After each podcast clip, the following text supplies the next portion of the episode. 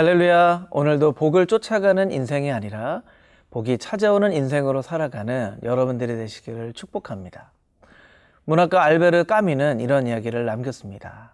자유롭지 않은 세상에 대처할 수 있는 유일한 방법은 절대적인 자유를 누림으로써 그 인생의 존재 자체가 세상의 반항 행위가 되게 하는 것이다. 라는 이야기를 남겼습니다.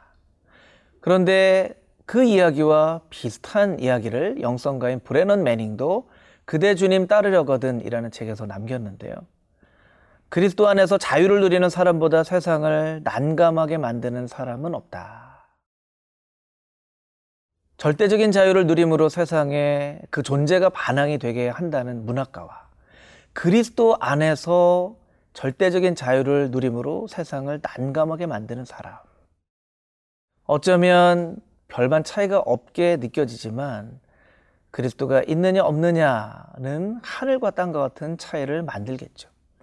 오늘 그리스도 안에서 절대적인 자유를 누렸던 사도 바울이 그리스도가 얼마나 위대한 분이신가를 오늘 말씀을 통해서 우리에게 이야기하고 있습니다.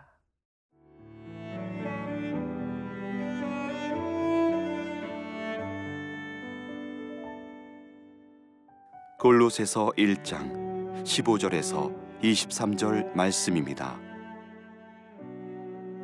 그는 보이지 아니하는 하나님의 형상이시요 모든 피조물보다 먼저 나신 이시니 만물이 그에게서 창조되되 하늘과 땅에서 보이는 것들과 보이지 않는 것들과 혹은 왕권들이나 주권들이나 통치자들이나 권세들이나 만물이 다 그로 말미암고 그를 위하여 창조되었고 또한 그가 만물보다 먼저 계시고 만물이 그 안에 함께 섰느니라. 그는 몸인 교회의 머리시라. 그가 근본이시요 죽은 자들 가운데서 먼저 나신 이시니 이는 친히 만물의 으뜸이 되려 하심이요. 아버지께서는 모든 충만으로 예수 안에 거하게 하시고 그의 십자가의 피로 화평을 이루사 만물 곧 땅에 있는 것들이나 하늘에 있는 것들이 그로 말미암아 자기와 화목하게 되기를 기뻐하심이라.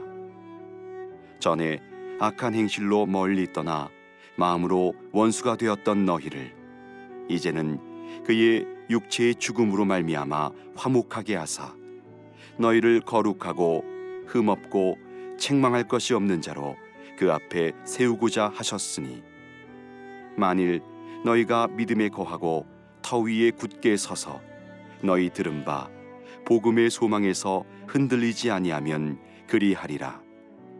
이 복음은 천하 만민에게 전파된 바요. 나 바울은 이 복음의 일꾼이 되었노라 먼저 오늘 본문 15절부터 18절까지는 말씀을 함께 나눠보도록 하겠습니다. 15절 말씀에 보면 그는 보이지 않는 하나님의 형상이시요 모든 피조물보다 먼저 나신 이시다라고 이야기하고 있습니다. 사도 바울은 왜 예수님을 하나님의 형상이라고 표현하고 있을까요? 그 이유는 그 당시에 영지주의가 많은 사람들을 미혹하고 있었기 때문입니다. 영지주의는 무엇입니까? 실체가 없는 어떤 논리 안에 존재하는 그런 아, 이상을 쫓는 것이죠. 그렇기 때문에 사도 바울은 오늘 15절 말씀에 하나님의 형상, 22절 말씀 가운데 그의 육체라는 단어를 일부러 사용하고 있는 것입니다. 예수님은 어떤 분이십니까? 형체가 없거나 실제로 존재하지 않았던 우리의 생각에만 존재했던 그런 어떤 이론이나 사상이나 철학이 아니라 실제로 하나님의 형상으로 이 땅 가운데 오셨던 인간의 몸을 입고 이 땅 가운데 오셨던 예수 그리스도 하나님의 형상이라는 것을 오늘 사도 바울은 우리에게 이야기하고 있습니다. 또 사도 바울은 오늘 본문 말씀 가운데 그는 창조주셨다라고 이야기하고 있습니다. 16절 말씀에 만물이 그에게서 창조되되 하늘과 땅에서 보이는 것들과 보이지 않는 것들과 혹은 왕권들과 주권들이나 통치자들이나 권세들이나 만물이 다 그로부터 그를 위하여 창조되었고 예수 그리스도께서는 하나님이 이 땅을 창조하실 때 함께 계셨던 창조주이셨다라는 것입니다. 그래서 이 세상 모든 만물들이 왕권이나 주권이나 통치자들이나 권세들조차도 예수 그리스도로부터 나온 것이다 라고 사도 바울은 선언하고 있는 것입니다. 또 17절, 18절 말씀 가운데 시간적으로는 만물보다 먼저 계신 분이시고 위치적으로는 모든 것의 머리가 되신 분이시다라고 이야기하고 있습니다. 만물보다 먼저 계시고 만물이 그 안에서 함께 섰느니라 18절 그는 몸인 교회 머리시라 그가 근본이시요 죽은 자들 가운데서 먼저 나신 이시니 그는 친히 만물의 으뜸이 되려 하심이요 이것은 사도 바울의 신앙 고백인 것입니다. 나는 예수 그리스도를 어떤 분으로 고백하고 있는가? 여러분 오늘 여러분에게 이런 질문을 하고 싶습니다. 여러분은 예수 그리스도를 어떤 분으로 고백하고 있습니까? 혹여 많은 사람들이 잘못된 이론으로 그분은 실체가 없는 어떤 이론이다. 혹은 그는 창조와 상관이 없는 분이다. 라는 그런 잘못된 신앙에 현혹되거나 미혹된 그런 분들이 있다면 오늘 본문의 말씀을 듣고 예수 그리스도는 창조주시오 시간적으로는 처음 계셨던 분이시오 위치적으로는 만물의 머리이신 분이시라는 그 고백을 사도 바울처럼 고백하는 저와 여러분이 되기를 주님의 이름으로 축복합니다.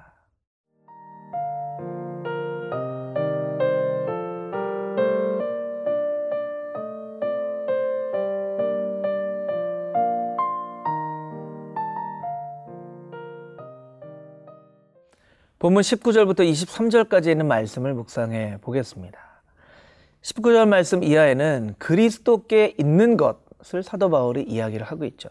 첫 번째는 충만입니다. 19절 아버지께서는 모든 충만으로 예수 안에 거하게 하시고 두 번째 화평입니다. 20절 그의 십자가의 피로 화평을 이루사 세 번째 거룩입니다. 22절 이제는 그의 육체의 죽음으로 말미암아 화목하게 하사 너희를 거룩하게 하고 흠없고 책망할 것이 없는 자로 그 앞에 세고자 하였으니 그리스도 안에는 충만이 있고 화평이 있고 거룩이 있는 것입니다. 그래서 우리 안에 예수 그리스도를 모시며 살아갈 때 이런 그리스도의 충만하심과 화평과 거룩을 나도 맛보며 살 수 있게 되는 것이죠. 근데 본문 말씀 가운데는 이 충만과 화평과 거룩을 이룰 수 있는 방법에 대해서 한 가지를 제시하고 있는데요. 그것이 바로 23절에 있는 말씀입니다. 만일 너희가 믿음에 거하고 터 위에 굳게 서서 너희의 들은 바 복음의 소망에서 흔들리지 아니하면 그리하리라. 그렇게 되리라. 라고 말하고 있는 것이죠. 믿음 안에 거한다는 것 어떤 뜻입니까? 성경에 보면 두 가지 거한다라는 뜻이 있습니다. 나그네, 나그네 임시적인 거주를 의미하는 파로이케오라는 단어가 있고요. 영원히 산다 하는 영주, 영주권 할 때 카토이케오라는 단어가 있습니다. 이 본문의 말씀, 믿음에 거하게 한다는 것은 어떤 단어일까요? 임시적으로 머문다는 뜻이겠습니까? 아닙니다. 영원히 거한다는 뜻입니다. 여러분, 한 사람이 한 곳에 영원히 거한다고 생각을 할 때 그의 살아가는 태도가 달라질 것입니다.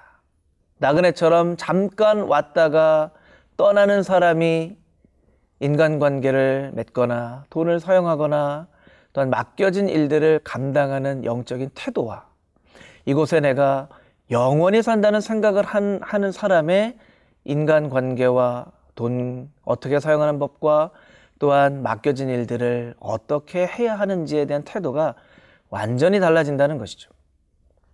그래서 본문의 말씀과 비슷한 말씀인 에베소 3장 17절 말씀에는 믿음으로 인해 그리스도께서 여러분의 마음 가운데 거하게 하시기를 빕니다.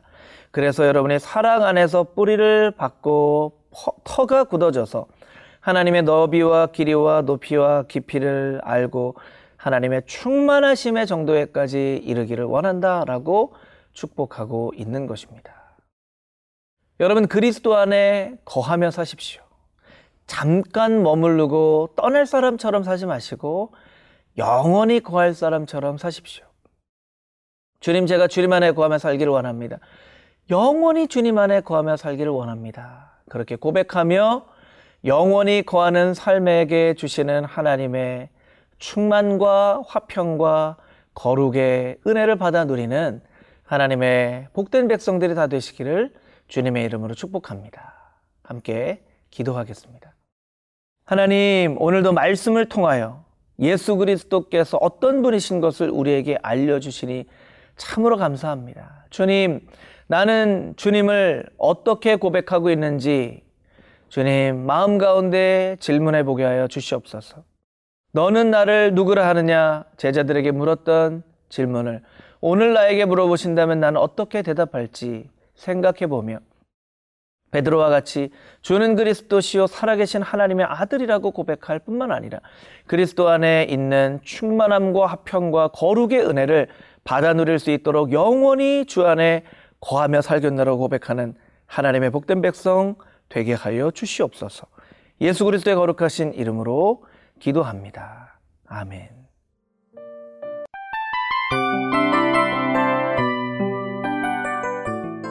이 프로그램은 청취자 여러분의 소중한 후원으로 제작됩니다.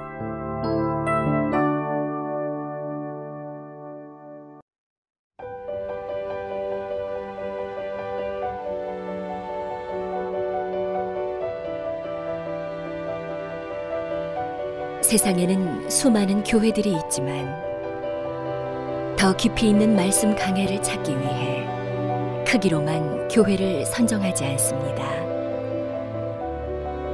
보다 좋은 영적 콘텐츠를 더 많이 나누기 위해 방송비를 받지 않습니다.